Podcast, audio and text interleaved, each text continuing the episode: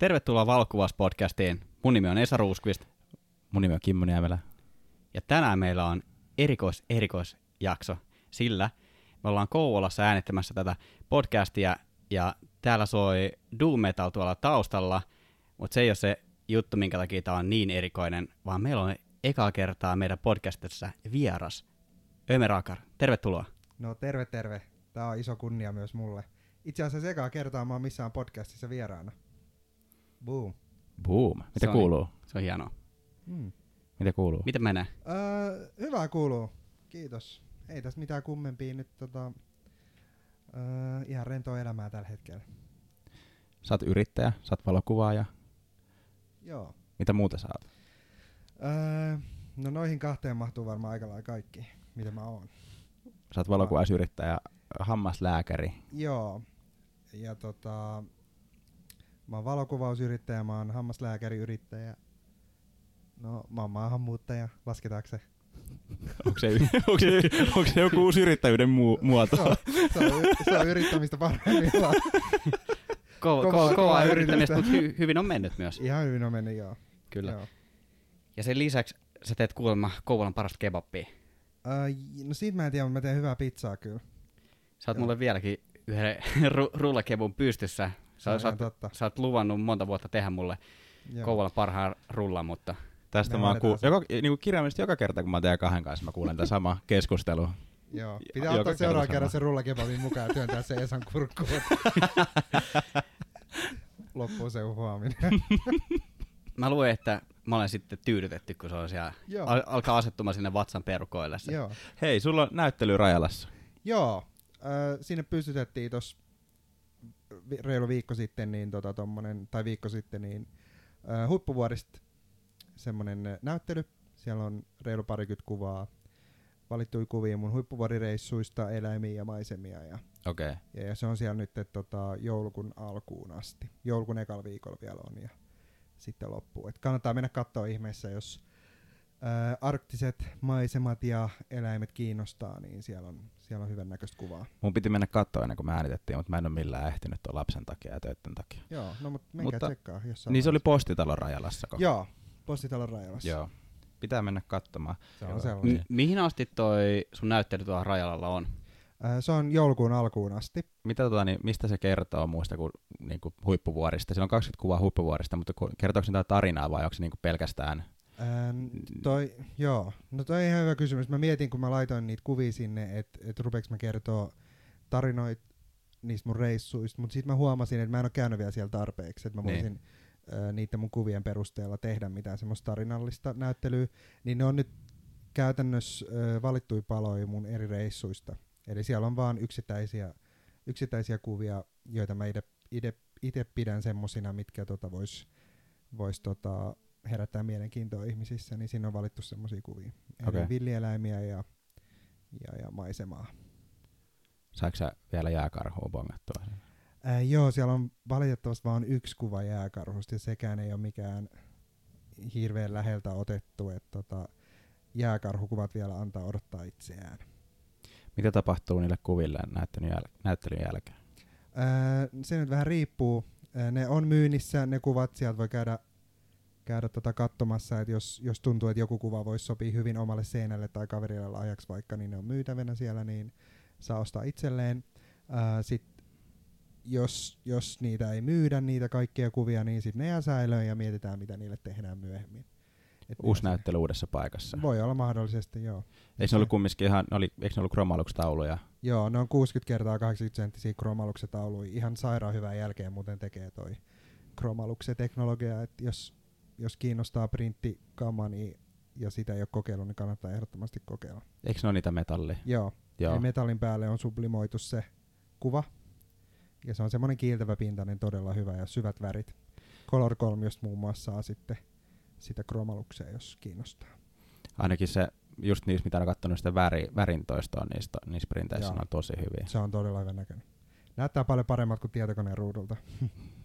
Kyllä, ja muutenkin mitä me ollaan aikaisemmassa podcastissa sivuttu asiaa, niin enemmän pitäisi järjestää valokuvausnäyttelyitä ja käydä katsomassa kuvia näyttelyissä, koska edellisessä sometiltti-jaksossa myös avaudutaan tästä, että se kuvan elinikä on niin lyhyt, niin se on ihan eri fiilis, kun mennään sitten sinne paikan päälle katsomaan niitä valokuvia. Voidaan käydä kuvia useamman kerran läpi, voidaan palata vanhoihin kuviin, mennä eteenpäin ja Kyllä. Viettää, viettää enemmän aikaa niiden valokuvien kanssa, niin niihin pääsee enemmän sisälle niihin valokuviin näyttelyssä. Kyllä. Toi on ihan totta, mutta sekin pitää muistaa, että valokuvanäyttelyn järjestäminen ei ole helppo homma. Ja toi kyselykin tuli multa Rajalalta aika viime tinkaan. Ja siinä kun mä sitten mietin sitä, että minkälaisia kuvia mä laitan, niin siinä on kyllä aika paljon hommaa miettiä, että mitä kuvia sinne laittaa. Et, ja sitten niitä kuvia pitää olla tietty määrä, että siinä näyttelyssä on mitään järkeä. Plus, että sit jos ajattelee sitä tarinallista puolta, että minkälaisen näyttelyn mä laitan pystyyn, niin, niin siinä voi olla aika paljon, aika paljon haasteita sitten. Et mä ymmärrän kyllä, että ihmiset ei hirveän helpolla halua järjestää näyttelyitä, mutta kyllä mäkin suosittelen niiden järjestämistä, jos on vaan mahis. Ja sitten tietysti suosittelen ihmisiä mennä katselemaan, jos joku on nähnyt vaivaa ja järjestänyt näyttelyn. Mun mielestä niistä olisi myös ihan hyvä niin kuin uutisoida enemmän, jotenkin tuoda niitä näyttelyitä esille. Meidän tosi harvoin tulee niin kuin, et, niin kuin vastaan, että täällä on joku näyttely jossain, jossain meinaa. Tota, tämäkin tuli jossain sun sosiaalisessa mediassa vastaan. Joo. Joo. Ja jos en, mä, jos en mä seuraa sitä tiettyä ihmistä, tai mm. ellei se kutsu mua sinne. Mm. Ja kun itse asiassa kutsuit mut Facebookissa Joo. siihen eventtiin. Joo. Sä et silti mennyt sinne. Mm. No, vielä. Mä en vielä mennyt niin. sinne. Mutta on ihan totta, ja se varmaan liittyy vähän siihen, että nykyään arvostetaan sitä helpoutta ja digitaalisuutta, että kännykän kautta pystyy katsoa jonkun valokuvaajan tuotoksia aika nopeasti ja vaivattomasti omat sängyltä tai sohvalta, niin siitä moni ei ehkä tavallaan näe sitä puolta, että miksi mun pitäisi vaivautua fyysisesti johonkin tilaan ja katsomaan niitä valokuvia printteinä, kun mä voin katsoa niitä kännykältä.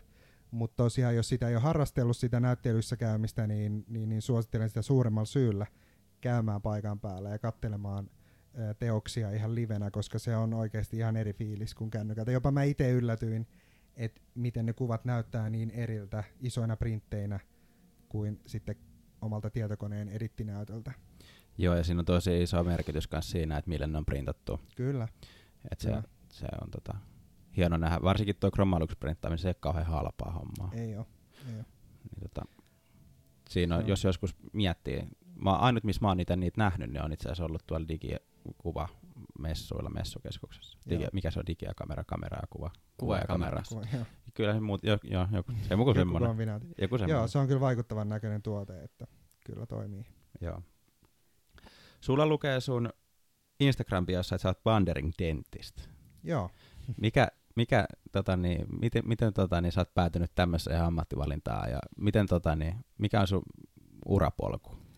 E, joo, toi on ihan hyvä, hyvä kysymys itse asiassa. Mä aloitin kuvaamisen aika nuorena, mutta tota, mä en halua olla semmoinen henkilö, joka sanoo, että mä synnyin kamerakädessä, koska se ei ole totta. Kukaan ei, kukaan ei syntynyt kamerakädessä.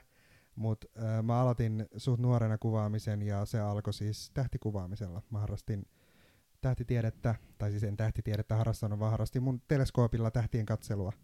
Ja jossain vaiheessa sitten mä sain mun faijalta kameran lahjaksi ja, ja rupesin sitten kuvailemaan kaukoputken kautta ää, avaruutta. Ja, niin ja, sä oot, ja. sä oot niinku heti suoraan lähtenyt niinku Deep Sky-hommiin. Joo, mä en ollut kovin hyvä siinä, se ei onnistunut koskaan se kuvien otto. Joo. Kaukoputkien kautta mä olin siis varmaan joku 14-vuotias silloin. Mutta tota, mä tykkäsin harrastella kaukoputken kanssa kattelin tähtiä ja sitten mulla oli se kamera ja sitten mä ajattelin, että okei, että mä en saa hyviä kuvia kaukoputken kautta. Mulla ei siis ollut vaan sopivaa adapteria. se oli se juttu silloin, nyt mä tiedän sen. Niin tota, sitten mä rupesin kuvailemaan sillä mun kameralla kaiken näköistä muuta. Ja tota, jotenkin valokuvaaminen on ollut mulle siitä asti semmoinen siis koko ajan semmoinen asia, mikä on ollut mun elämässä läsnä. Et mä en ole missään vaiheessa ajatellut, että se on jotain, jotain mitä mä aktiivisesti teen, vaan mä niin on, mulla on ollut kamera ja mä oon kuvannut sitä tätä, tätä sitten jatkuvasti. Ja sitten armeijan jälkeen, kun mä muutin pois, pois tota kotoa, niin mä rupesin miettimään, että mä voisin valokuvaamisella tehdä jotain liiketoimintaa. Ja rupesin siinä sitten kuvailemaan työkseni freelanceina kaiken näköistä ja ja, ja asuin siis silloin Helsingissä ja en oikeastaan tiennyt, mitä mä haluan mun tulevaisuudella tehdä, kun mä päätin, että mä voisin alkaa opiskelemaan yliopistossa tähtitiedettä sitten, sitten taas, että ympärä sulkeutuisi. Ja opiskelinkin muutaman vuoden tähtitiedettä, kunnes mä huomasin, että ei paukut oikein riitä. Se on aika vaativa, tosi vaativa ala ja hatun nosto sen alan ihmisille. Ja ajattelin sitten liitty, tota, siirtyä tuonne lääketieteen puolelle. Ja siihen liittyy myös vähän henkilökohtaisia asioita. Mulla oli, tota, mun pikkusiskolla oli silloin tota, niihin aikoihin niin terveyden kanssa ongelmia ja sen takia mä kiinnostuin lääketieteestä. Ja sitä kautta mä oikeastaan sitten päädyin tonne hammaslääketieteen pariin, pariin käytännössä sattumalta. Et, niin, kun se on niin yksinkertaista aikaa niin kuin päästä lukemaan tähtitiedettä ja sitten sieltä siirtyä lääkiksen puolelle. Et, joo. joo. su, su, su, sulla on nyt positiivinen ongelma tässä käsillä. Et sen lisäksi, että sä oot hammaslääkäri, niin sen lisäksi henkilökohtainen mielipide, mä en tiedä, onko sulla palkittu hääkuvauksesta vielä, mutta mun mm. mielestä sulla on ehkä Suomen top kolme parhaat hääkuvat, no, kiitos. mitä mä oon nähnyt. Eh, ehkä jopa parhaat, mutta top kolmoseen niin aivan varmasti Kiitos, oman makuun. Joo. Äh, ei ole var... no siis valokuvausalalla muutenkin toi palkitseminen ja palkinnot on vähän hankala juttu, koska niin kilpailuthan on pilvin pimein. Äh, mä oon saanut jotain kunniamainintoja joissakin kansainvälisissä kilpailu, lainausmerkeissä kilpailujutuissa, ja sitten Suomen tota, Häät-lehden järjestämässä tota, kisassa mä olin yleisen suosikki joskus, että tämmöisiä pieniä, pieniä tota, pieni on ollut, mutta ei mitään nyt mitään semmoista maata mullistavaa. Mutta tota, joo, mä tein hääkuvaamista, tai tein edelleenkin, mutta siis nuorempään tein vielä enemmän silloin, kun mä opiskelin. Ja se on kyllä yksi semmoinen äh, kuvausgenre, joka on todella lähellä sydäntä. Siinä, ja se on mun mielestä ehkä haastavinta kuvaamista, mitä mä oon koskaan tehnyt. Miten sä päädyit sitten kuvaamaan häitä? Varmaan samalla tavalla kuin kaikki muunkin. Sä vaan ko- kokeilit sä vaan sitä joskus? Ja sit se... se meni silleen, että mä kuvasin, siis silloin kun mä aloitin, tai tein mun ekan hääkeikan, niin ennen sitä mä kuvasin yökerhoissa bileitä. Ja tota, sit mun frendi vaan kysyi, että hei, et sä kuvaat. Ja mun sisko on menossa naimisiin, että haluaisitko se kuvaa mun siskon häät. Tuo tota... on varmaan hääkuvaille aika, aika legendaarinen, että hei, sullahan on muuten se kamera, mitäs tota, Joo. mun broidi olisi menossa naimisiin, että että saat sitten ruuat ja juomat siellä. Jep, ja joo. Mä sain kyllä rahaakin siitä ekas keikasta, ei mitenkään hirveästi, mutta tota, se alkoi just näin, että se oli itse kaverin kaverin sisko, joka meni, oli menossa naimisiin, ja mä menin sitten kuvaan ne häät, ja mä tykkäsin siitä, se oli haastavaa ja jännittävää. Ja tota, siitä, siitä pikkuhiljaa enemmän ja enemmän häitä per vuosi. Jossain vaiheessa tuli se raja vastaan, että kuinka paljon pystyy tekemään häitä, häitä sit ylipäätään vuodessa, mutta tota, nykyään mä oon sit taas vähentänyt, vähentänyt että siihen on omat syynsä, että se on, se on aika raskasta hommaa kyllä. Se on to- tosi raskasta ja aika stressaavia ne koko päivän dokumentaariset hääkuvaukset. Sitten on tietyt tilanteet vielä siinä päivän aikana, että sulla on yksi mahdollisuus ottaa se kuva, ja jos se menee pilalle, niin se oli sitten siinä, että ei lähdetä vaihtaa sormuksia enää uudestaan, koska valokuvaaja ei, ei ollut ihan skarppina, niin Kyllä. mäkin olen jonkun verran tehnyt noita hääkuvauksia, niin se on se on melko stressaavaa. Se on just näin, ja se vaatii kuvaajalta semmoista tietynlaista nöyryyttä sitä työtä kohtaan ja ylipäätään niin valkuvaamista kohtaan. Et, et pitää muistaa se, että täydellisesti tietyllä tapaa jokaista hetkeä ei pysty taltioimaan. Et siellä voi olla, hääpäivä on pitkä, että et pitää olla tietyllä tapaa anteeksiantavainen myös itselle ja osata kommunikoida sitten hääparin kanssa siitä, että et ihan jokaista vierasta ei välttämättä saa esimerkiksi kuvattua ja jotkut tähtihetket niin kuin jostakin syystä voi jäädä kuvaamatta, mutta toki me pyritään siihen, että kaikki oleellinen asia tulee sitten kuvattua. Mä oon katsonut noita sun kuvia ja videoita, kun sä teet videoitakin noista hääkeikoista. Joo. Niin ne on tosi tunnelmallisia ja tosi niin kuin, tota, niin, semmosia, sanotaanko, tumman, puhuvien, tumman puhuvan kauneita ne niin kuin molemmat videot ja kuvat. Joo. Onko se tyyli ollut aina sulla semmoinen vai onko se niin kuin mennyt pikkuhiljaa sinne suuntaan? Se on ollut koko ajan siihen suuntaan menevää. Et nyt mä ehkä koen, että mä tällä hetkellä tiedän, minkälainen mun tyyli on ja pystyn tekemään sitä tiedostaen. Et aiemmin se oli enemmän semmoista kokeilua ja hakemista, että löysi sen oman. Se meinaa huomaa, että se niinku tavallaan tosi harvalla on semmoinen, että ihan sama minkä, mitä kuvia ne ottaa tavallaan, niin se niinku pysyy se sama tyyli siinä luontokuvassa ja sitten siinä, Joo. siinä, siinä hääkuvassa esimerkiksi meinaa se tunnistaa heti, kun sun kuva tulee vastaan okay. jossain mm. sosiaalisessa mediassa. Että et, et jos joku vaikka joku Instatili on tota, niin jakanut sun kuvan, niin mä huomaan saman tien, että se on sun kuva. No kiva siinä, kuulla. siinä on Joo. meinaa joku semmoinen. Joo.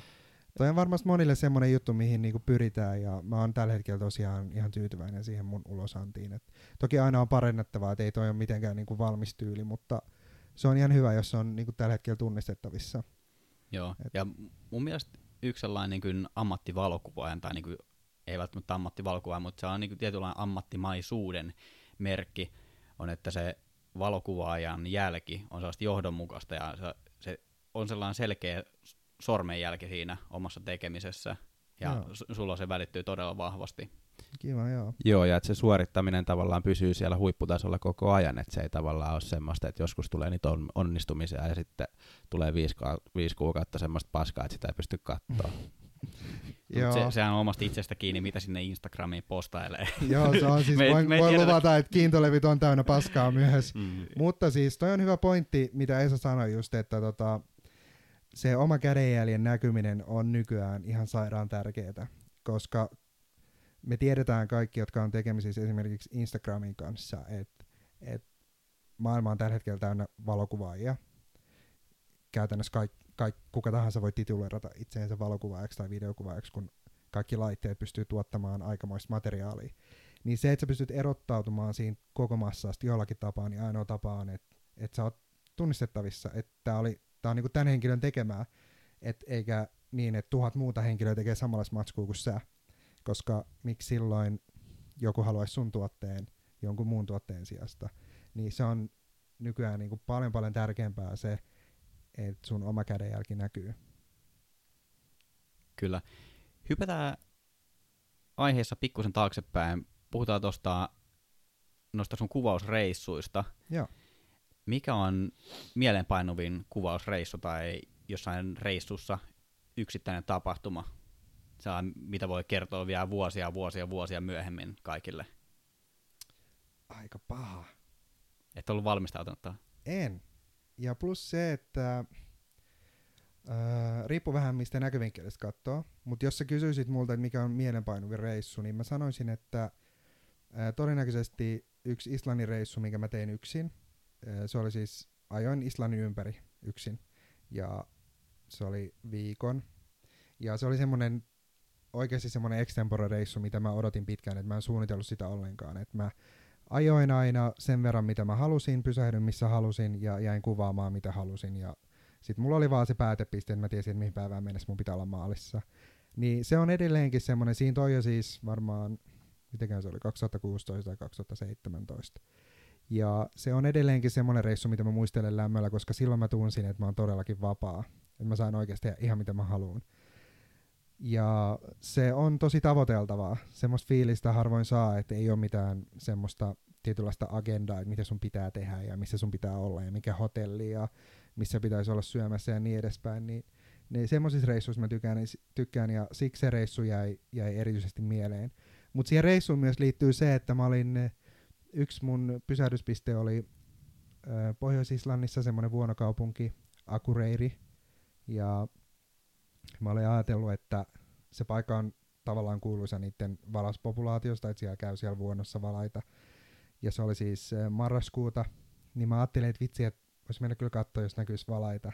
Sitten mä menin sinne satamaan, siellä oli semmoinen paikallinen tota, tämmöinen botskifirma, joka vei ihmisiä valassafareille. Sitten mä kysyin siltä kapteenilta, että hei, että onks mikä meininki, että olisikohan mahiksi nähdä valaita, niin se oli silleen, että et kyllä ne tekee niitä reissuja vieläkin, vaikka sesonki on tavallaan ohi ja ei ole näkynyt pitkään aikaa valaita, mutta mut hän ei oikein usko, että näkyy mitään, mutta mä voin ostaa lipuja ja mennä kyytiin. Ja No sit mä päätin, että okei, että no seuraavan päivään mä ostan lipuja meen ja otin mun dronen mukaan ja hyppäsin siihen laivaan ja mentiin sitten kattelemaan sinne vuonolle. Ja se oli kyllä aika upea reissu. Me nähtiin siis kuusi erillistä ryhävalasyksilöä sillä reissulla. Ja mä sain silloin kuvattua dronella öö, eka kertaa valaita. Ja se oli kyllä sille tosi siistiä, koska mä vieläkin fiilistelen sitä matskua, mitä siitä reissut ja erityisesti niitä videoita, että että tommosia niinku random, random tapahtumia voi, voi sitten sattua suunnittelematta ja ne on, ne on parasta antia eri, erityisesti. Mä voin samaistua tuohon sun mainitsemaan vapauden tunteeseen tuossa reissussa. Ja voisin pitää jossain podcastissa pienen tarinatuokion meidän pari vuotta sitten tehdystä Marokon reissusta, jossa mä koen Mm. vähän, vähän vastaavanlaisia fiiliksiä. Se ei ollut toki, mä en ollut yksin siellä reissussa, vaan me oltiin tähtikuva ja kavereiden kanssa siellä reissussa, mutta siinä oli ihan tietynlainen vapauden tunne. Niin Joo. mä voin, voin samaistua ja se on mitä mahtavin tunne. Joo, mä oon kuullut tuossa reissussa jonkin verran ja mä osaan kyllä odottaa, että sieltä tulee hyvää tarinaa. Mäkin pystyn samaistumaan vapauden tunteeseen sillä, kun tiedättekö, kun on kollarit päällä ja boksereita ja pystyy vaan tota, niin, olla ihan rentona. Ää, joo, Se, se on vähän erilaista, mutta tuntuu yhtä mukavalta Joo, loppupeleissä. just näin. Takaisin tuohon sun Islannin reissuun, niin onko se, tota, niin, se sama reissu, kun sä lennätit sun Inspire 1 sinne johonkin merelle, mitä sä et ikinä sanonut takaisin? Ei. Ei varmaan ole Ei, sama reissu, kun sä oot ihan, ihan Joo. sitä matskua aikaisemmin. Joo, se oli eri reissu. Eikä siitä ei enempää. Okei, okay, mä voin sanoa, hei, ehkä mä voin varoittaa ihmisiä, jotka lennättää drone Islannissa. Pitäisikö?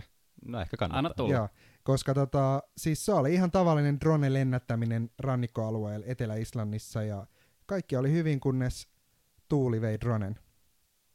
Ja se Et- lähti. Se lähti, mä vaan seurasin kännykän ruudulta, että ei riitä poveri, poveri tota sähkömoottoreissa vastusta. Islantihan on tosi kuuluisa kovista tuulista, niin ihan oikeasti niin kannattaa vähän katsoa sitten, kun lentelee, että miten siellä tuulee. Mehän oltiin kanssa silloin vähän yli vuosi sitten siellä Islannissa ja käveltiin siinä jäätiköllä, niin siellä oli silloin kanssa yli 100 kilometrin tuulet. Joo, Se oli aika, aika tota, niin, hauska nojata eteenpäin ja sitten Kyllä. huomaat, reilu vaan tuuli. 30, 30 tota metriä sekunnissa kun tuulee, niin se on 100 kilsaa tunnissa ja ei kyllä riitä kovin monella dronella tehot.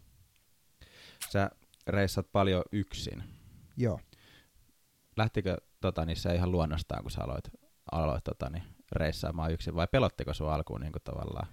Aluksi se oli, se oli aluksi vähän semmoista jännittävää. Mä, mulla oli semmoinen tota, ennakkoluulo, mikä varmaan kovin moni muillakin on, että yksi reissaaminen on tylsää. Ja että kun sä reissaat yksin, niin sä et voi tavallaan niin kuin kokea hirveästi asioita. Ja mä ajattelin samalla tavalla, että kun mä lähden yksin, niin onkohan mulla yksinäistä ja et, et keksinkö mä mitään tekemistä. Mutta kun mä tein eko, ekoja noita yksin reissuja, niin sitten mä huomasin, että itse asiassa mä saan paljon enemmän irti niistä tämmöisistä reissuista, mitkä on niin kuin mun kuvaamista varten ajateltu, niin ehdottomasti saan enemmän irti, kun mä lähden yksin. Tai sitten jos mulla on mukana todella samanhenkinen frendi, joka haluaa tehdä samoja asioita, niin silloin, silloin se voi niinku antaa lisäarvoa, että on mukana joku. Mutta sitten jos mukana on joku semmoinen, joka arvostaa ihan erilaisia asioita matkustamisessa kuin minä itse, niin siitä voi tulla aika semmoinen kompromissimatka ja tavallaan menee ehkä vähän aika ja rahaa hukkaan siinä. Öö, mikä oli sun ensimmäinen kohde, mihin sä lähit yksin? Hmm. Eka kohde, mihin mä lähdin yksin, oli Budapest. Lukion, lukion tokalla.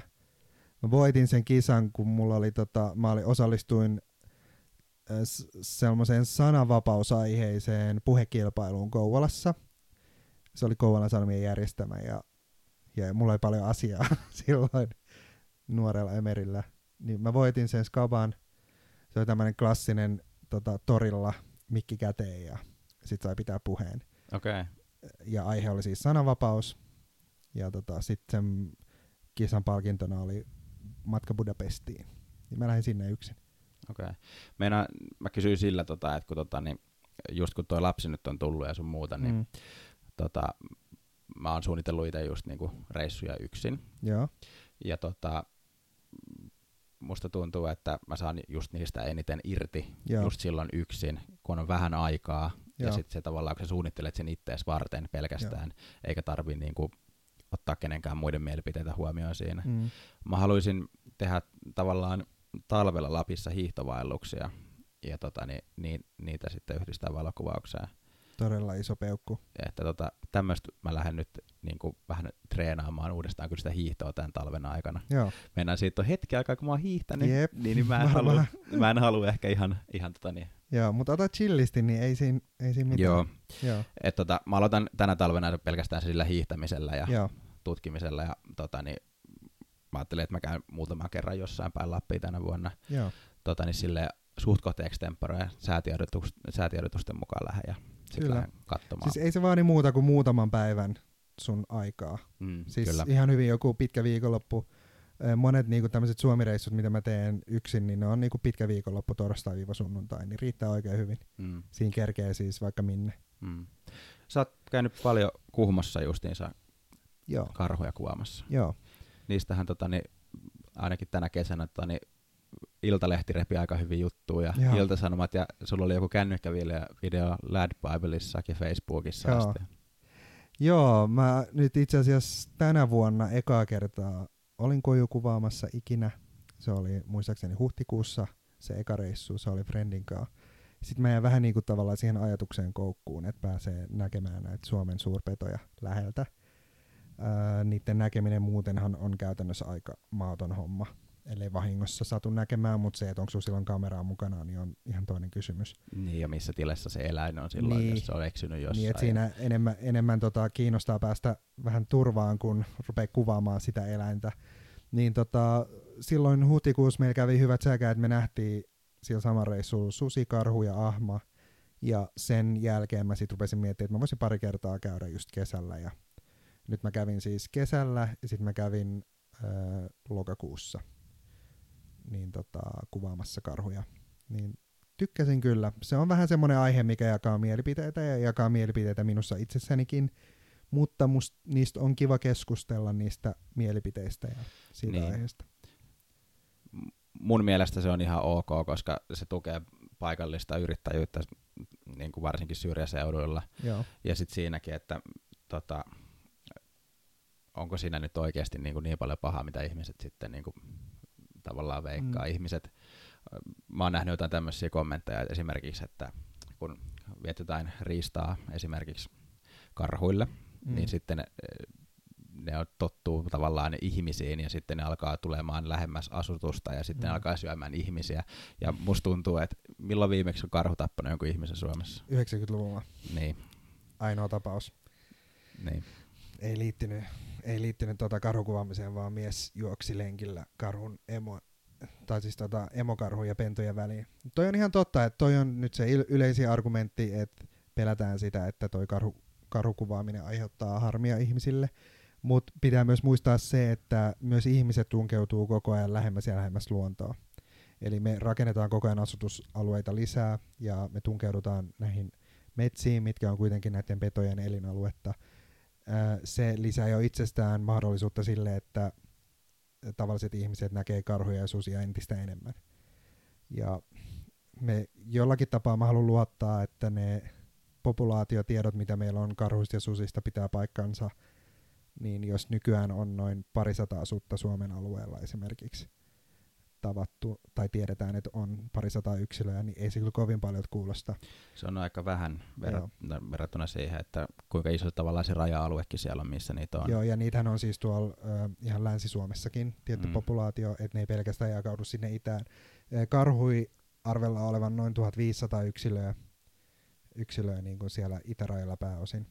Niin tota, kun me tiedetään, että et mitään vahinkoja ei ole sattunut ja ne yhteentörmäykset on lähinnä ollut semmoisia, että on nähty karhu jossain pellon reunalla syömässä viljaa tai jotain tämmöistä, niin mä nyt tiedä, onko se, onko se niinku karhukuvaaminen se syy varsinaisesti. Siitä on kuitenkin tehty monta kymmentä vuotta sitä kojukuvaamista. Niin. Se yksikin yritys, kenen vieraana mä olin tuossa kesällä, niin se on ollut 30 vuotta nyt markkinoilla tehnyt tätä, tätä tota karhukuvaamiseen liittyvää bisnestä, niin Mä olin just kysymässä tosta, että me puhuttiin Esan kanssa yksi jakso muistaakseni näistä kojukuvaamisesta ja tätä, tästä, että tota, niin varsinkin kun mä kerroin siinä itse, että mä haluan ensi vuonna keskittyä kanssa käymään näitä Suomen eläinlajeja vähän läpi ja keskittymään mm. niihin.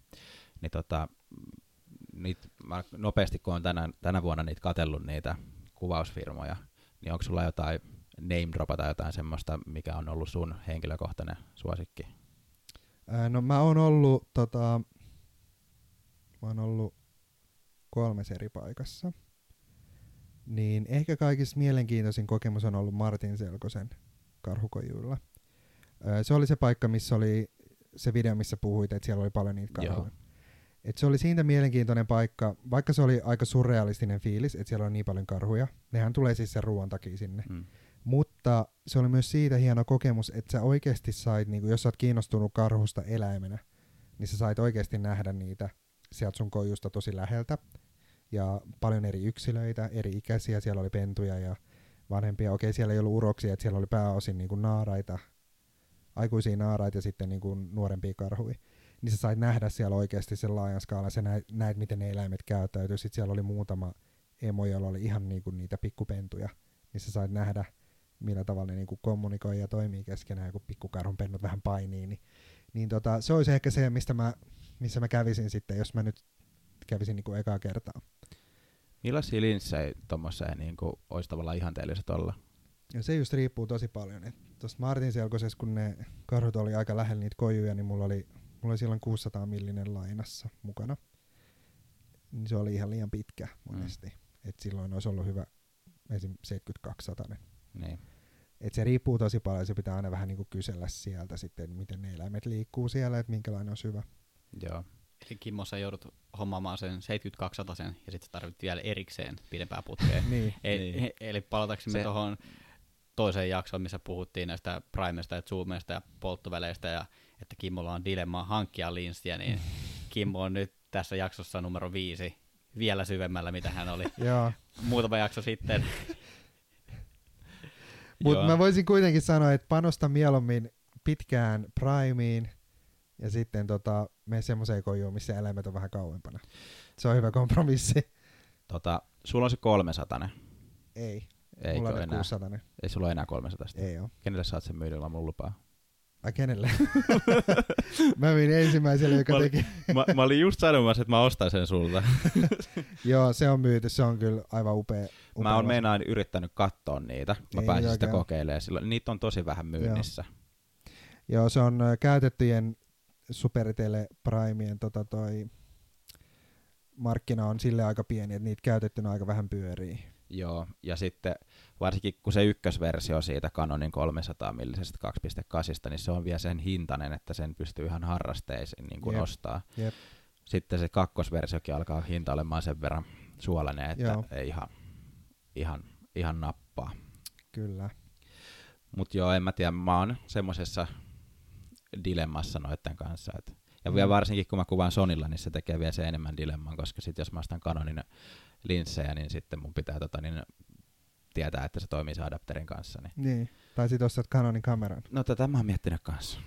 Joo. Mä ajattelin, että mä annan Sonille vielä yhden mahdollisuuden, että jos se vielä hajoaa Suomen sääolosuhteiden takia toi kamera, niin Joo. sit siinä vaiheessa mä, Ai onko se hajonnut vai? no kyllä mulla meni Okei. kaksi, kaksi vai y- yksi niitä. Mikä Joo. siinä on ollut? Siis kylmyys vai kosteus? Vai? No siinä ehkä oli semmoinen pieni osa syy, että mä seisoin Norjassa kallion päällä ja tota, siellä oli pilkko pimeätä ja mä ajattelin, että tuosta nyt 15 metriä tonne meren, meren tota, niin pintaan, että ei tuolta mikään aalto voi tulla mun niskaan. Ja sitten mä laitoin just siitä 30 sekunnin valotuksen päälle ja sitten mä katsoin sitä kameraa ja sitten mä katsoin, että mikä vittu mun pään päällä on. Niin sitten sieltä tuli joku aalto ja paiskasi mut suoraan mahalteen siihen Oho. kallion päälle ja mä pelkäsin, että mä tipun sinne, ja sinne, sinne mereen ja mistä ne oikeasti hakkas ne aika pahan näköisesti kivipään ne aallot. Joo. Ja sitten mä olin- siellä oli se pakkasessa ihan litimärkänä sen kameran kanssa siinä ja Ai saakeli. siinä se ei vielä No hajonnut. eikä se ei ollut sen Sonin syy kuitenkaan. No ei, ei, ei, ei.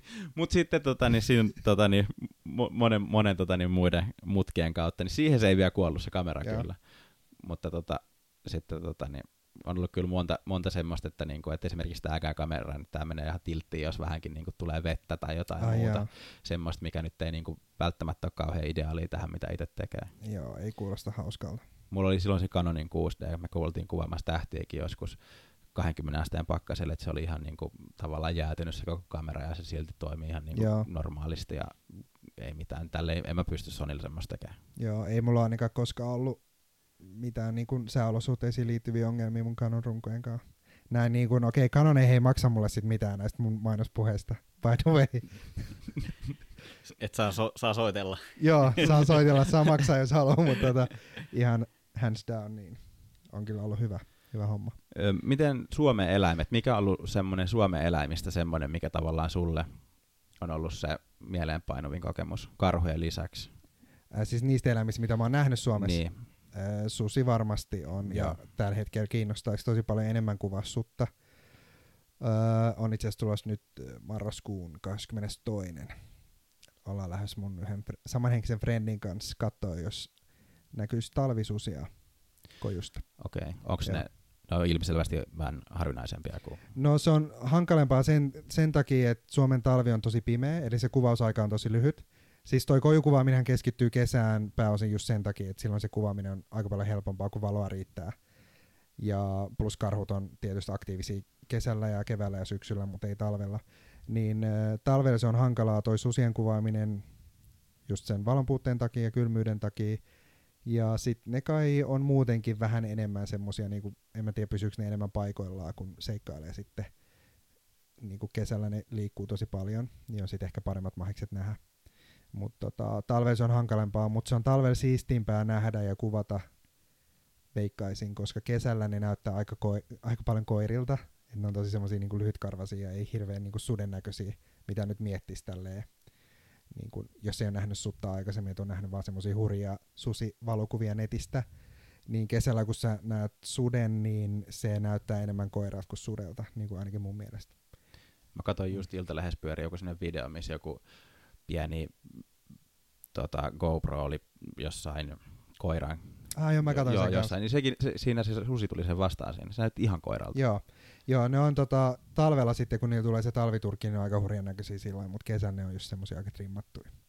Trimmattu. Siellä on niitä Itä, Itä-Suomessa on semmoisia susirajalla ihmisiä trimma, trimmeri Joo, kädessä. Ei sitä tiedä. business on business. Joo. Ja Nämä yksilöt käy susinäyttelyssä aina. niin. Aika hyvä. Hetken kesti. Joo, valioyksilö. Joo, Jalostuskelpoinen. joo, saada kutajuset. Joo.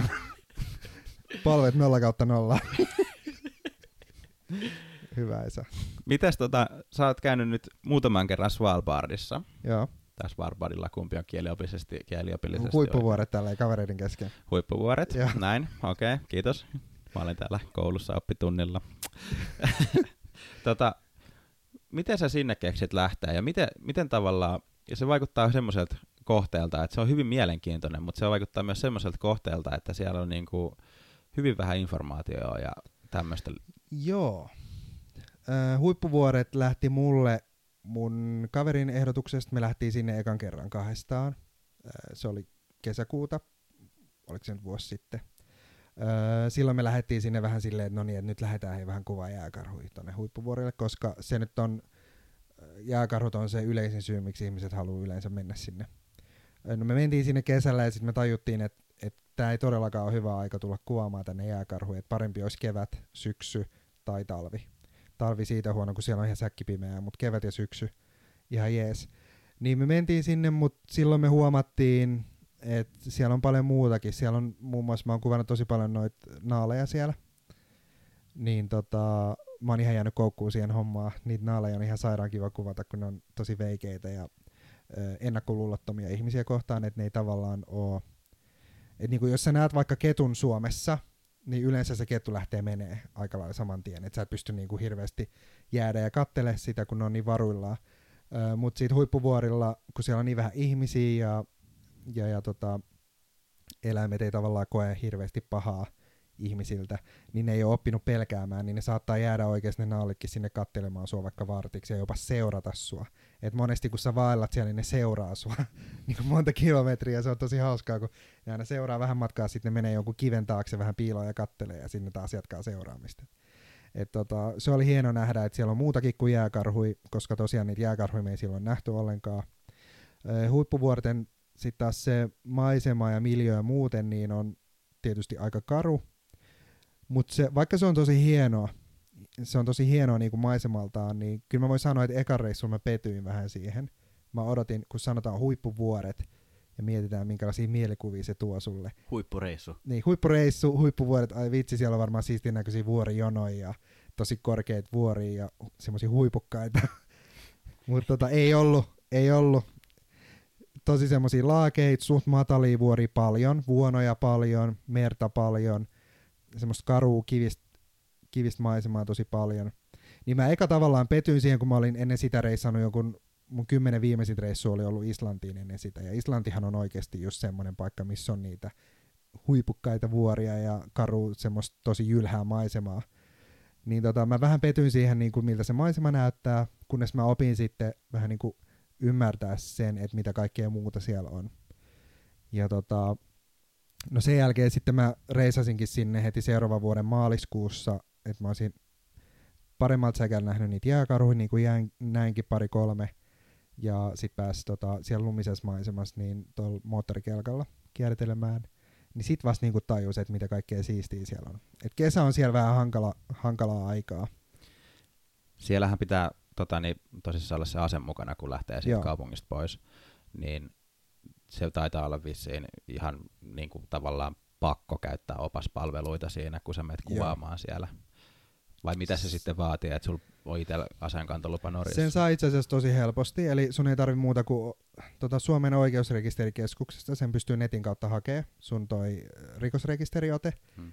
ää, ja toivottavasti se on puhdas, niin sit sä vaan lähetät sen sinne tota, huippuvuorten guvernöörille, eli paikalliselle sheriffille, niin tota, sit ne käsittelee sitä ja antaa sulle sen aseen vuokrausluvan.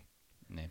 Ja On- se on voimassa puoli vuotta Onko sulla ollut mitään läheltä piti tila- tilanteita tuolla karhujen kanssa vai? karhujen kanssa tai jääkarhujen tai Ää, ei- naalien? No siis, naalien kanssa on ollut, yksi on näykkässä mua kengästä, perkele. Mutta Kesti tota, kenkä? kenkä kesti jo. Naalikin säilyi ehjänä, ei mitään. Mutta jääkarhun kanssa oli itse asiassa maaliskuussa silloin, kun olin, niin mä olin silloin kahden paikallisen oppaan kanssa mentiin. Ihan vaan ei ollut tarkoitus mitenkään etsiä jääkarhut, me vaan mentiin yhteen paikkaan kuvailemaan. Mutta sitten yksi niistä oppaista näki, näki tota jääkarhun, ja sitten me hetken siinä mietittiin, siellä oli aika lähellä muutkin turisteja, niin me mietittiin, että no mitäs nyt tehdään. Normaalithan tietysti jääkarhun, äh, huippuvuori on semmoinen sääntö, kun jääkarhut on rauhoitettuja, niin niitä ei saa lähestyä ensinnäkään. Ja tota, toiseksi, jos sä niin näet vaikka jääkarhun jälkiä, niin sun pitäisi niin mennä vastakkaiseen suuntaan. Eli sillä pyritään just, just tota, turvaamaan se, että ei tule konfliktitilanteita, missä jouduttaisiin ampumaan karhu, tai että karhu hyökkää ihmisen kimppuun, koska ne on siis saalistajia, ja ihmiset on niille ihan oikeasti ruokaa. Ja tämä on semmoinen asia, mitä musta tuntuu, että munkin oli hankala ymmärtää niin kuin tosi pitkään aikaa. Mä vaan aina luulin, että se on vähän semmoista liiottelua, mutta ne ihan oikeasti siis säännöllisin väliajoin tappaa siellä ihmisiä, niistä ei vaan uutisoida kovinkaan laajalti. Et yleensä ne on semmoisia, että ihmiset nukkuu teltassa, ja sitten joku herää siihen, että karhu raahaa sitä päästä niin kuin ulos teltasta, että on ottanut kaverin pään suunsa sisään ja vähän vetää sitä teltasta ja kaikkea tämmöistä. Niin tota, sitten me mietittiin siinä, tietysti niillä oppaillahan on se vastuu ja me tehdään mitä ne sanoo. Ja ne tiesi, että mulla on tosi iso objektiivi mukana ja että mä haluaisin kuvata karhuja mielelläni. Niin sitten se kysyi multa, että haluaisinko mä kuvata tuota karhua, niin mä sanoin, että no miksei. Niin, no se hyppäsi mun kelkkaan ja mä hyppäsin siihen niin kuin pelkään paikalle taakse kamera tanassa valmiina 400 millinen ton extenderin kanssa ja sitten me lähestyttiin sitä karhua todella hitaasti sen takana. Siis siinä oli joku 500 metriä siinä vaiheessa vielä niinku sitä etäisyyttä. Niin lähestyttiin ja mä siinä niinku mielessä kävi, että mä tiedän vähän niinku, että on kiellettyä ja tietysti se opaskin tietää. No mä ajattelin, että ehkä se on vähän semmoinen uhkarohkea ystävällinen opas, että se haluaa nyt viedä mut vähän lähemmäksi. Sitten me pikkasen niinku lähestyttiin sitä karhua, joka tallusteli sitä niinku rantaa pitkin poispäin meistä, semmoiselle ku, niinku kukkula-alueelle. Niin tota, sitten me sillä kelkalla pikkasen siinä suruteltiin vieressä ja sitten se opas alkoi aje, ajelemaan vähän niinku sinne ylärinteelle, että me nähtäisi se karu paremmin. Me päästiin jo johonkin sadan metrin etäisyydelle, kunnes mä olin siinä vaiheessa ottanut muutaman kuvan, mutta ei siinä oikein pystynyt kuvaamaan mitään, kun se käveli vaan poispäin. Niin. Sitten siinä kävi silleen, että se karhu yhtäkkiä katosi, me niinku ei nähty sitä missään. Ja se maisema oli siis semmoista, pystytte kuvittelemaan, että niin kuin jäämeren rannalla ihan niin kuin pelkkää valkosta ja sitten semmoinen kukkulainen maasto, missä ihan pikkasen näkyy semmoista niin kuin moreenia jossakin kohtaa. Et se on ihan käytännössä valkoista se maisema. Ja sitten se karhu vaan katoo sinne, niin me ollaan silleen, että ei saatana, että missä, niin kuin, missä tämä karhu on. Kunnes me tajutaan, että me ollaan semmoisen pikkukukkulan päällä moottorikelkalla kaksi äijää. Että mä painan niin kuin jonkun lähemmäs 100 kiloa ja se kaveri painoi vielä enemmän. Niin tota, jos tässä nyt käy jotain, että tämä kelkka vaikka kippaa tai me ei päästä eteenpäin tai meidän pitää niinku kääntää se, niin me ollaan käytännössä kuoltu, jos se karhu hyökkää jonkun pikku, pikku kukkulan päältä. No siinä vaiheessa me sitten päätettiin mennä niinku taaksepäin ja pois sieltä. Niin se oli ehkä semmoinen semmoinen kohta, mikä jälkeenpäin jäi sitten jännittää aika paljon. Että tuommoisessa tilanteessa voi käydä tosi huonosti, huonosti niin, ne aseet on just sen takia, että ei kävisi, mutta tietysti ne säännöt on vielä enemmän sen takia, että ei pääsisi edes käymään tota, että me mennään liian lähelle. Oot sä ikin yöpynyt erämaassa siellä On, teltoissa? joo. Jännittääkö se kuinka paljon? Ekalla kerralla ei jännittänyt, kun tosiaan mä olin aika tyhmä, enkä mä tajunnut oikeasti sitä, että ne karhut on tosi vaarallisia, mutta öö, sitten seuraavalla kerralla niin osas ehkä ymmärtää sen, ja siellä on tietysti yksin sitä ei missään nimessä koskaan kannata tehdä. Et silloin ekallakin kerralla meitä oli kolme, et meitä oli niinku kaksi telttaa, ja sitten meillä oli telttojen ympärillä tämmöiset karhulangat, jotka on kiinnitetty nalleihin, ja sitten jos ö, karhu kävelee siitä siiman läpi, niin sitten poksahtaa. Mutta nekään ei ole tietenkään idioottivarmoja, että se voi vaikka kävellä yli se karhu tai näin. Ja plus ne on aika nopeita, että vaikka nalli räjähtäisi, niin siinä ihmisen reaktioaika on aika pieni. Kuinka, kuinka helposti sinne edes niinku tavallaan päästetään ihmisiä ylipäätänsä niinku yksin poistumaan sieltä? Ei kukaan valvo sitä. Niin, että sä voit ihan vaan... Niinku... Niinku, Sä voit tehdä ihan mitä sä haluat, ja sä oot ihan omines. joo. Joo, Eli ei siis se on ihan valvo täyttä tyhmyyttä, että vaan jos sinne niinku menee. Se on, ja siis, äh, siis mä oon kuullut siellä semmosia ihan uskomattomia tarinoita, että tämä podcast ei edes riittäisi, että mä kertoisin ne kaikki, mutta siis välillä mä oikeasti ihmettelen, kuinka tyhmiä ihmiset voi olla. Mutta kyllä mä tavallaan ymmärrän sen, että meillä suomalaisilla on semmoinen tietynlainen maala- tai pohjoismaalaisilla on tietynlainen maalaisjärki mukana, kun me ollaan tuommoisilla paikoilla, kun me tiedetään, että, että sääolosuhteet on tosi hankalia, missä me asutaan. Jos miettii vaikka pelkästään Suomen Lappiakin, niin sielläkin, jos sä meet yksin, niin voi monesti olla vähän vaarallista, jos Mhm. kukaan ei tiedä, missä sä oot. Että sääolosuhteet voi muuttua tosi paljon, että me ymmärretään se, kun me lähdetään tuommoisille reissulle. Mutta sitten tosi moni, niin kun yleensä ne on etelä-eurooppalaisia, just niin kuin Italia ja espanjalaiset, niin ne ei kun ymmärrä sitä, että se on aika vähäistä kiinni, mitä siellä tapahtuu. Mulla tulee väkisin vaan mieleen jenkit. Öö, no se vaihto, joo. Jenkejä mä en ole siellä tavannut, mutta lähinnä mitä mä oon kuullut, niin ne on ollut yleensä etelä-eurooppalaisia, jotka on tehnyt tosi uhkarohkeita juttuja. Et ne on vaikka esim. Kävellyt, lähtenyt kävelemään, haikkaamaan jotain niin kuin rannikkoa pitkin jonkun vuoren jyrkänteen vieressä, ymmärtämättä sitä, että jos tulee nousuvesi, niin niillä ei ole enää niin kuin rannikkoa siinä. Ja sitten niin helikopterit on joutunut pelastelemaan niitä sieltä vuoren jyrkänteen viereltä, kun meri rupeaa nousee. Että tommosia niin ihan perusjuttui tavallaan ihmiset ei mieti hirveästi aina.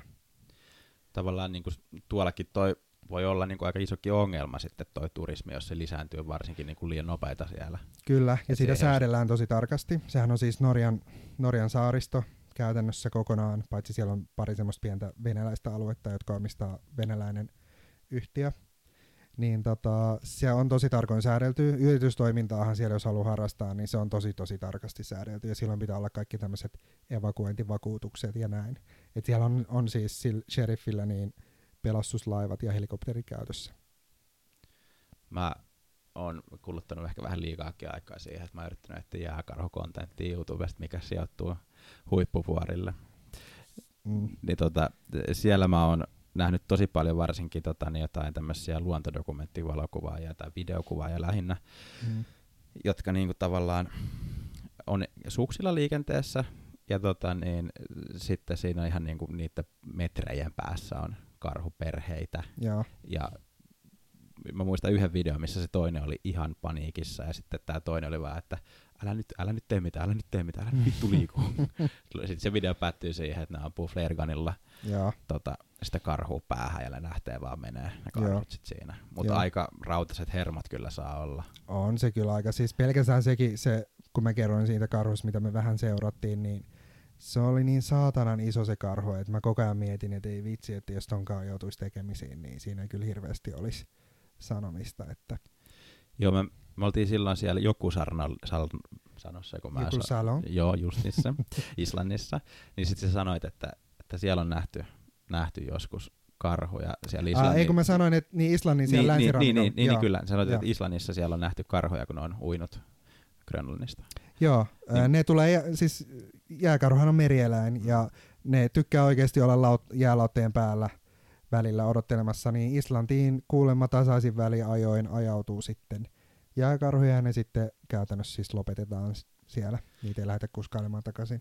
Joo, mä en uskonut sua, uskonut sua ollenkaan silloin. Mä aloin väittää vastaan ja sitten mä aloin googlettaa se autosta. Mä olin, ei, tota on totta. Joo, mua harvoin uskotaan. Joo, toi, toi kuulostaa vähän yh- yhtä absurdilta, mitä tuolla Marokossa oli nämä vuohet, jotka on puissa. Ai, Ne on hauska näköisiä ne kuvat niistä, kun ne siis ne Photoshop-kuvat vai? ei kun ihan Mä oon, nähnyt, mä oon nähnyt ihan, ihan oikeasti, että vuohet seisovat puussa, syö sieltä lehtiä. Et, mä kysyin sieltä jengiltä, että, että onko tämä niinku, joku läppä? Ei, se on ihan totta. Vuohet osaavat kiivetä puihin Joo. Ja jääkarhut osaa matkustaa lautalla. Joo, mutta on jännä juttu oikeasti toi, kun miettii just sitä matkustamista, että kuinka paljon se avartaa, kun tosta vuohijutusta tuli mieleen, että kun poro ja joulupukkihan on meillä ihan normi juttu, okei? Okay? Sitten tota, huippuvuori, kun mä olin yhden reissulla, niin siellä oli mukana niinku, mä en tiedä oliko ne kiinalaisia vai Taivanissa vai Japanissa, kuitenkin jostain niinku, ni- Aasian maasta, niin tota, sitten me nähtiin sen kelkkareissun aikana niin näitä huippuvuoren peuroja, jotka näyttää vähän poroilta. Ja sitten ne paikalliset oppaat tykkää puhua niistä niinku reindeer ja santa ja bla bla bla. Sitten yksi tämmöinen kiinalainen pariskunta siinä kysyi, että hei, et mikä tää on? Niin sitten tota, se opas oli siellä, että it's a reindeer. Sitten se kiinalainen pariskunta, ne vaan katteli niinku ympärille, että what is a reindeer? Sitten mä olisin, että do you know Santa Claus, Rudolph the reindeer? Sitten ne vaan niinku kattoi ympärille, että ne ei oikeasti niinku, ne ei tiennyt mikä on poro. Siis se oli niille täysin tuntematon eläin. Se on tosi jotenkin jännä, koska sitten taas Japanissa niin se tavallaan Suomi on brändätty pelkästään joulun Niin jo, niin niin jo. kuin alle. Kyllä. Ja just niinku miettii, että tämä pariskunta, ne niinku ei millään siis halunnut ymmärtää sitä, tai ei ymmärtänyt, että mikä eläin tässä on kyseessä. Niin totta kai, kun me mennään jonnekin Marokkoon vähän matkustelemaan ja siellä vuohet on puussa, niin ei me nyt haluta niinku uskoa saman tien, että tämä on ihan totta. Siinä vähän niinku perspektiiviä. Kyllä. Ja mu- muutenkin noi vuohet, niin eikö ne ole sitten tuo, mitä vuoristossakin on, niin eikö, Mm. eikö ne sielläkin aika, aika melkoisiin paikkoihin pääse On. kiipeilemään? On, se on ihan hurjan näköistä kyllä. Et Se on vähän sama kuin lampaat Norjassakin esimerkiksi, kun nehän vetelee kanssa siellä vuoren rinteitä pitkin. Ja joskus mä oon miettinyt, että niinku, et, miksi, miksi, miksi ne ei tipu. Joo, ja kyllä siellä huippuvuorillakin ne peurat vetelee siellä vuorten päällä niin kuin yhden pik- pikkukivien päällä. Ja niin kuin silloin kun oltiin just Valtaas kesällä, niin ihmeteltiin vaan mun friendin kanssa, että mitä hittoa, että miten toi peura on päässyt tohon. Sitten ne jää niin kuin sinne kattelee ympäristöä, että miten mä pääsen alas täältä. Mutta niin kuin, yö pikkutunneilla kiipeilee sieltä alas, kun kukaan, kukaan ei näe. joo. Öö, oot sä nähnyt tota, niin, semmoisen valokuvaajan videoita ja kuvia kuin Morten Hilmer? Öö, kuulostaa tutulta. Se on tanskalainen, jos mä muistan oikein. Ja tota, niin, sillä on tosi paljon tota, niin, YouTubessa videoita tuolta Norjasta ja huippuvuorilta ja tuolta päin. Mm. Ja huippuvuorilta tota, niin siellä oli varsinkin semmoisia, että se niinku just yksin meni sinne Joo. tonne luontoon ja siellä tota, niin yksin yritti etsiä jotain just näitä poroja ja Joo. tämmöisiä. Niin sillä mä vaan, koko ajan vaan jatkuvasti mietin, mietin. Se kyllä teki kaikki nämä tarvittavat turvamääräykset ja sun Joo. muuta. Sillä oli ase mukana ja sun muuta ja kumminkin ihan ammattilainen. Mm, yöpyksesiä siis myös. Joo, Joo. monta päivää. Ja silloin monta, monta näitä erilaisia videoita, niin ne kyllä niinku, vähän kyllä niinku mua pelottaa katsoa niitä silleen, niinku, että milloin tapahtuu jotain Mm. tavallaan. Kun se yksin, jos vielä lähtee, niin sitten Joo. Se on kyllä niinku, jos sulla on tietämystä, paikallisillahan on tosi hyvä tietämys siitä, että vaikka missä niinku jääkarhuja on mihinkin vuoden aikaan. Et me turistithan me ei niinku, meille kaikki on niinku sama alue, että me ei niinku osata hahmottaa sitä sillä tavalla. Et itse kun on nyt muutaman kerran siellä reissannut, niin ymmärtää vähän paremmin, että missä on iso riski ja missä on oikeasti tosi pieni ja mitätön riski. Vaikka tavata jääkarhu tai joutuu sen kanssa sitten huonoon tilanteeseen. Niin tuommoisilla tyypeillä mä luulen, että ne kyllä aika tarkasti on miettinyt, että minne, minne Jee. ne voisit mennä. Ja, Joo.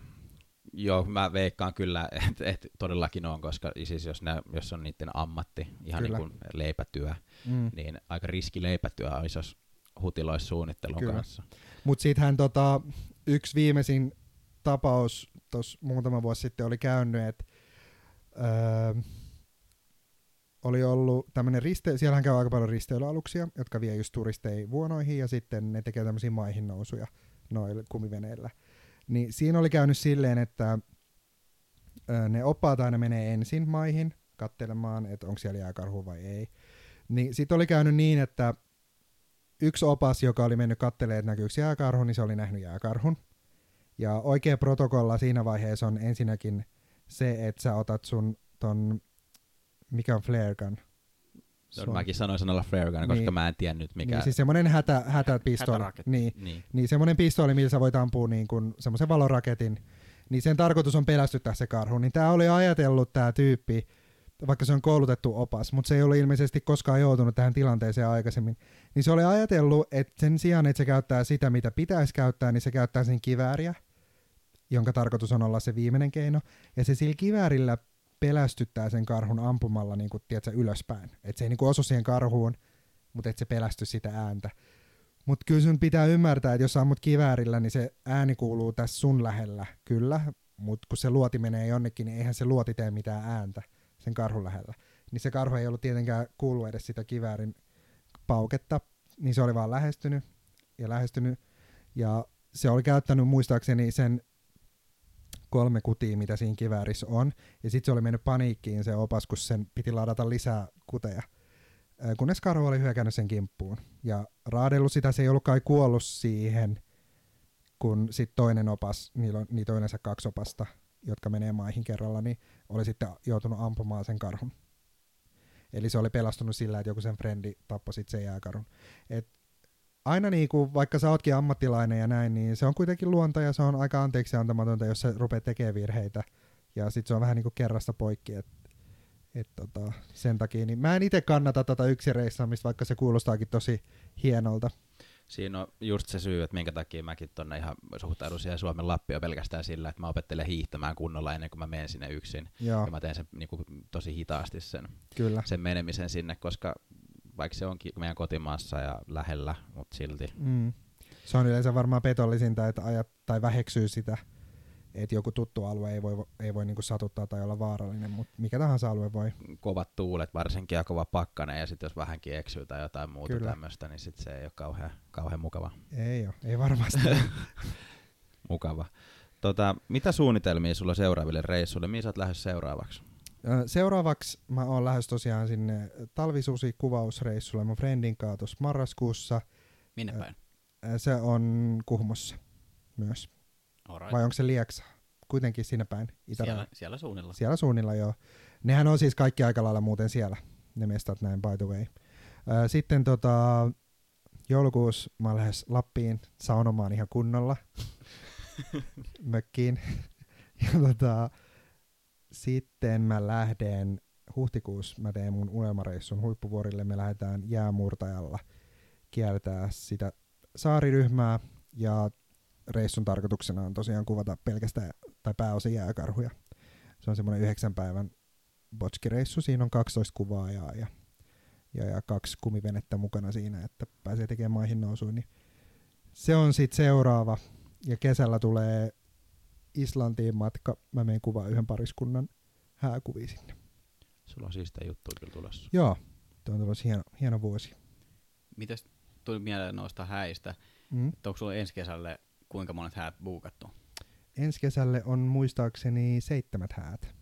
Ja mä nykyään teen silleen, että mä teen enintään kymmenen hää, hääkuvauskeissiä per vuosi.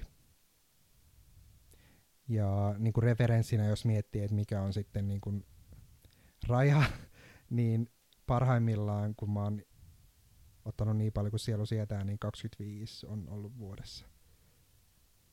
Se on aika paljon liikaa. Se on aika paljon, jos miettii Suomen kesä, se on Jep. se ykkö, ykkössesonkin tuohon, niin Kesä on, ihan, se on jo de facto aina niin kuin täynnä. kyllä. Joo. Mutta tota, 25 on silleen paljon, että silloin sä et kerkeä hirveästi tekemään muuta. Joo. Varsinkin niin kuin, Ja, siinä on varmaan sitten useampia kuvauksia samalle viikonlopulle. on. Siis joskus on niin kuin perjantai-häät, lauantai-häät, mutta silloin kun mä kuvasin just enemmän häitä, just niin kuin jos oli vaikka 25 hääkeikkaa vuodessa, niin silloin se kuvaaminenhan alkaa jo helmikuussa.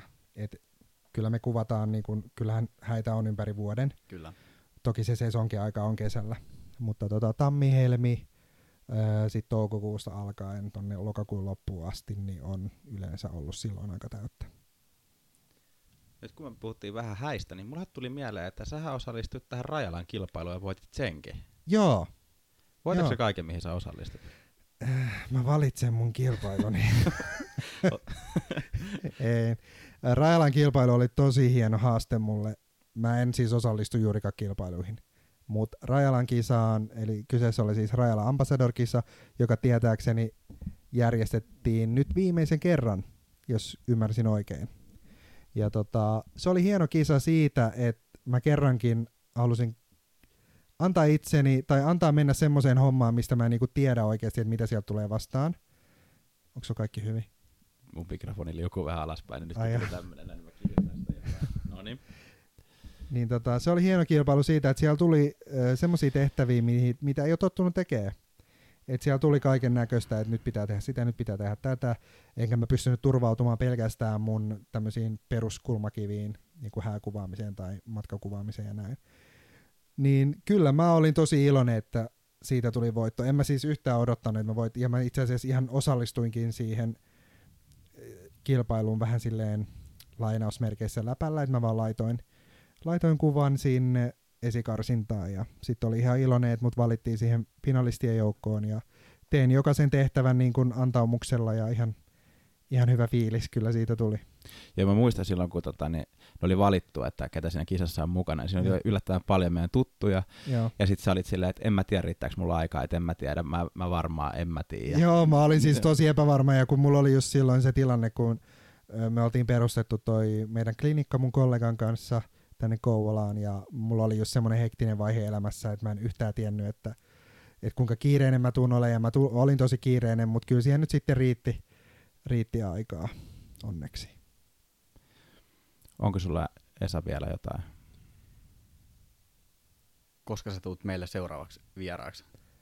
Öö, mä voisin tulla, jos vaan teille käy, niin tos, tota, sen huippuvuorireissun jälkeen.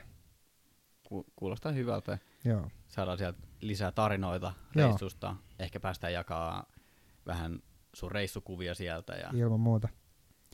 Mä toivon, että meillä on silloin meidän liikkuva studio valmiina.